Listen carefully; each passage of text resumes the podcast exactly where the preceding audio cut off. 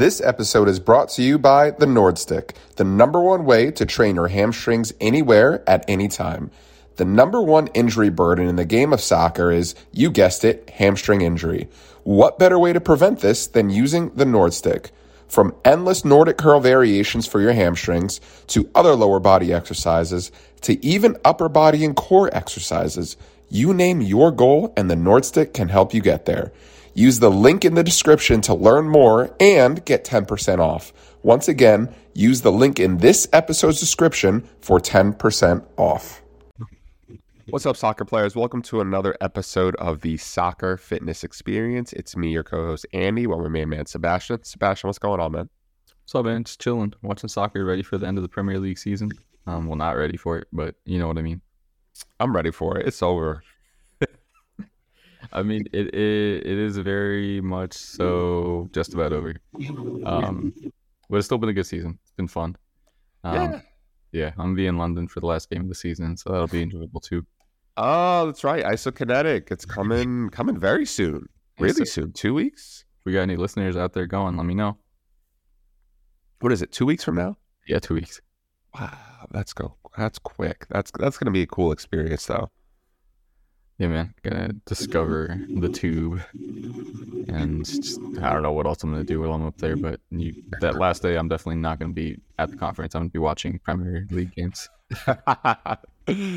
um, but today we got a very interesting episode. We're gonna get straight into it. Um, we're gonna talk about you know uh, player physique, player size, and if it matters in the position that you play. Um, so we're gonna start obviously with we're gonna start from the back and work our way forward up the field. Um, goalkeepers. I mean, Sebastian, like obviously there it does matter, correct? Right? Like, what do you Yeah, think? I think I think I have like general overall opinions. My my thoughts on goalkeeper in particular are there are certain advantages that come with being a taller goalkeeper or like a lankier KD looking like goalkeeper. Like the the less you have to like jump up to get a ball, the more advantage you have as far as like covering ground. Um, I think that there's certain disadvantages that come with being a, sh- a shorter goalkeeper. Um, we hear people talking about Jordan Pick- Pickford all the time because of his arms. Like that, that's true. Like I've seen Roman Bürki have a little bit shorter arms than an average goalkeeper, and he's allowed a goal because he just like can't reach. Like he's in the right position, but he's just missing like an inch in length. Um, so I think there's certain advantages, but I think goalkeeper allows for some flexibility just because positioning is so important.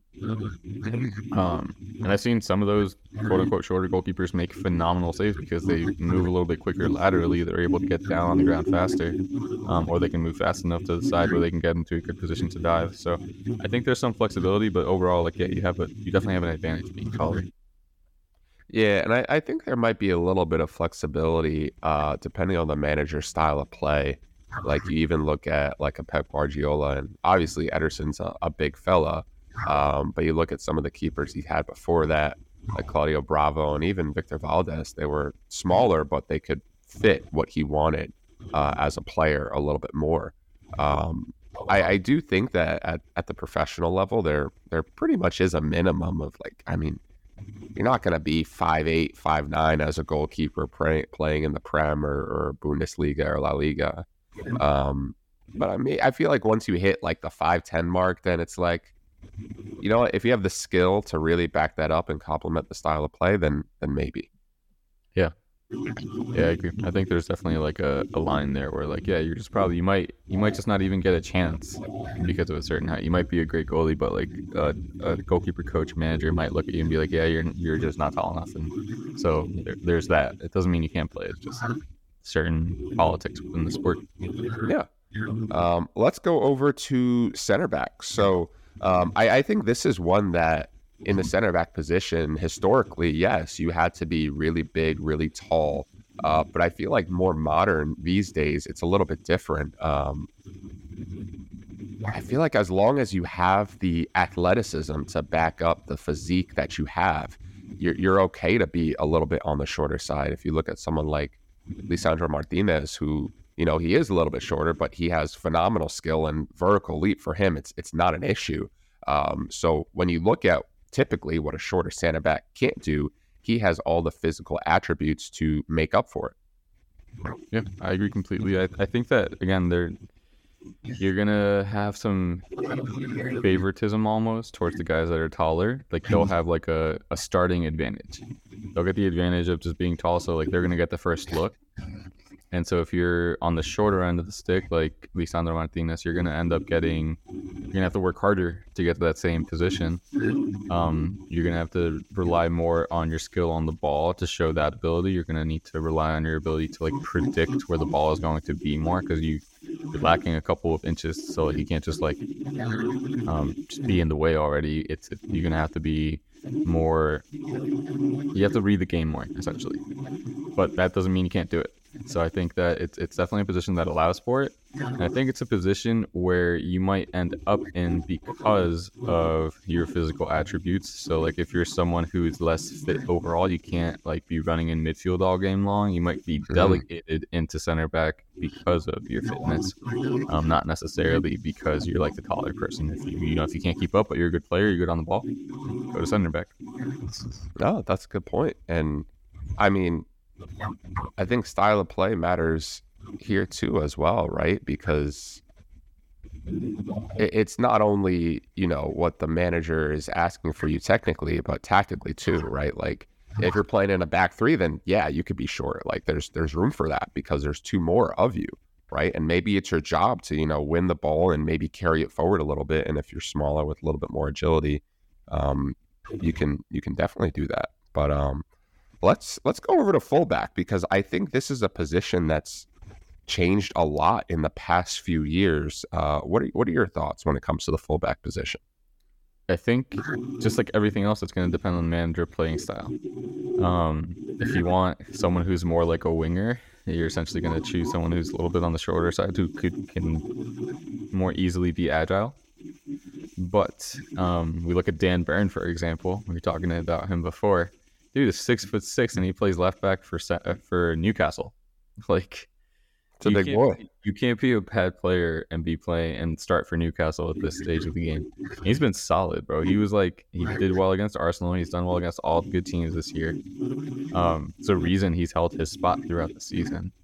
So I think that it comes down to manager decision making on how they want you to play, but also like you can be tall and be good on the ball. He just he might not have as much of a requirement of like taking people one v one. Um, but I've seen him get down the wing, receive a pass, one touch, and cross it. Um, so I think that depending on the manager style, you have the flexibility for people of different heights, body types. You just need to be able to get up and down the field like repeatedly. So that that probably won't change too much. Yeah, I feel like it's just gonna get worse. Honestly, like that demand is getting higher and higher. Yep. Um, yeah, no, and I I feel like prior to let's say 2020 uh, fullbacks were a little bit smaller because like you said they, they needed to be skilled. And then you know it, it's big boy season out here right now. You got Araujo you got Koundé playing fullback. Um, even Cancelo he, he's a big guy you know he's not tiny. Um, and I think now we're starting to see a kind of across the board players of different sizes blending and playing different positions uh, and I, I don't think any fullback is a is an exception to that. But yeah. um, let's take a quick break, and when we come back, we'll hear from our more attacking positions. So don't go anywhere.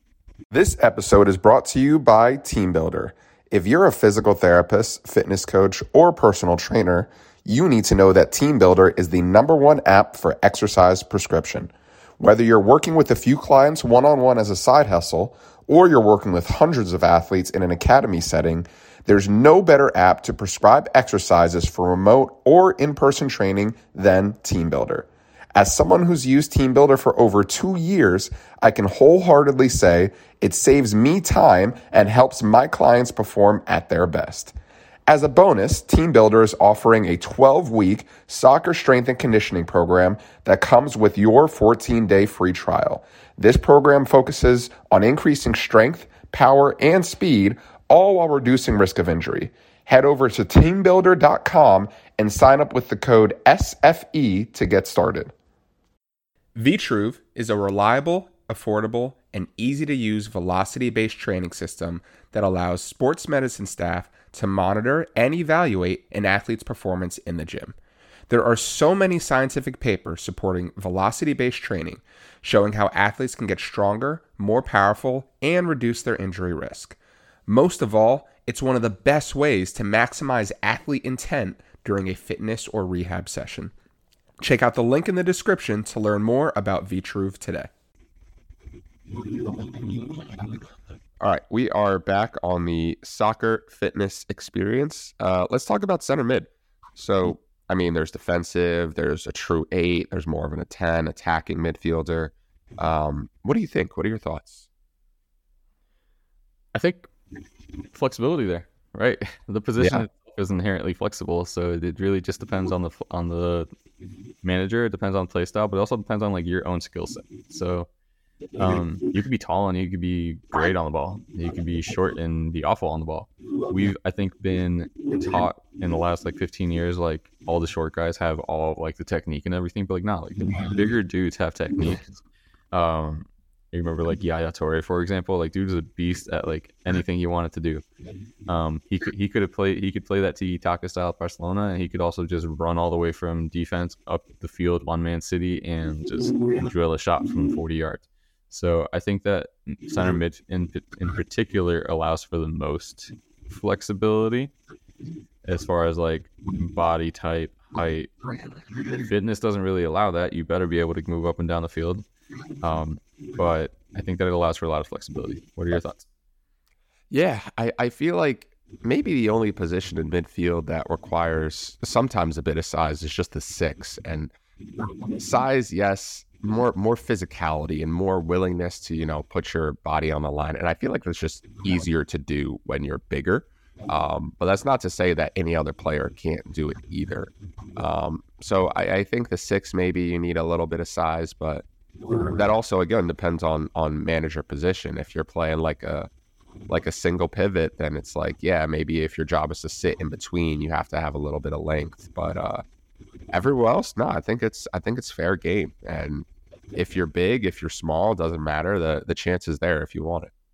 Yeah, and I think for that six, like even the shorter players can have an option if the play style is to like that guy to be the main guy that gets the ball and distributes. So like if your best player that does that is shorter and you're a team that dominates possession, whatever, you might play him at that six.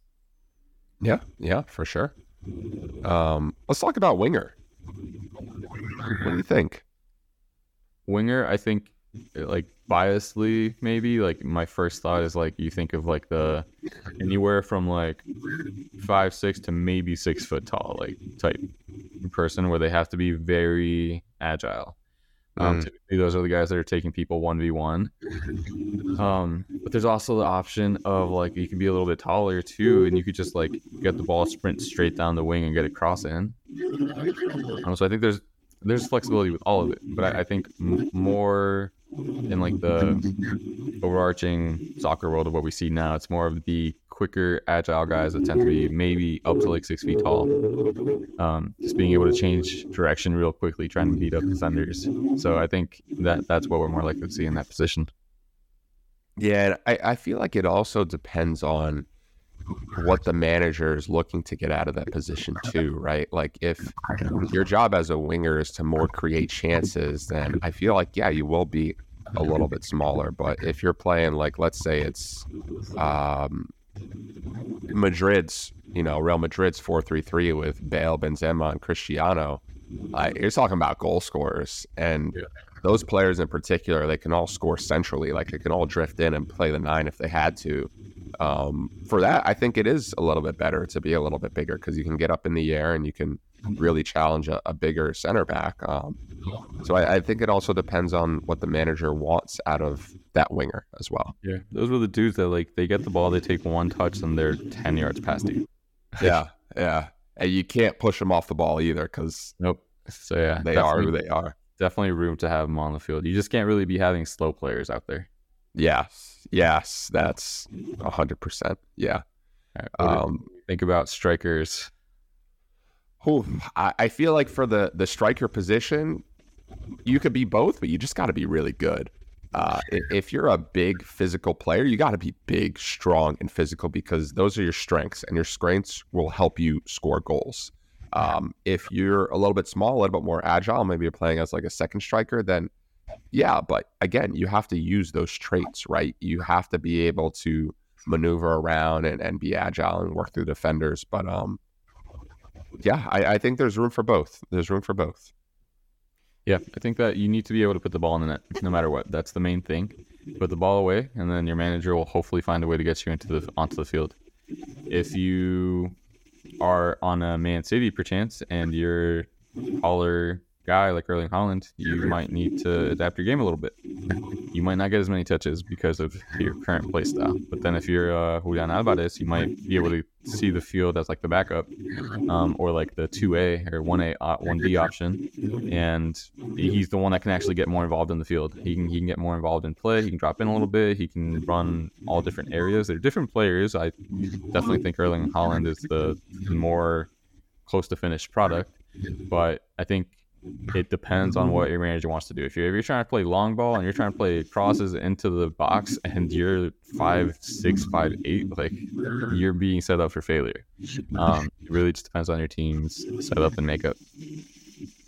Yeah, let's let's mention Haaland for just a second here. Um, Haaland, I used to think that he was too big to improve his technical skill, but I think he's a prime example of you look at him in the start of this year versus now, and yes, he's big and he's powerful, but his technique has gotten way better. And How much for me, that's like, wow, like any player can really improve if he's doing it. I mean, obviously he's talented, but the rate of improvement for him has been magnificent, regardless of his size. Yeah, just get Pep to coach me up, catch me in the Yep. front. Pep, I'll see you at Hudson Field in Hoboken, New Jersey, and uh, hopefully we can make some magic happen because still in the prime. Yes, sir. Um, but no, I, I basically I think what we learned today is that we can have all different kinds of players and sizes and all different positions. It really, at the end of the day, it comes down to play style, your team's play style, your manager's choices. Um, your size might dictate the initial opportunities you get, but you can kind of make any position work.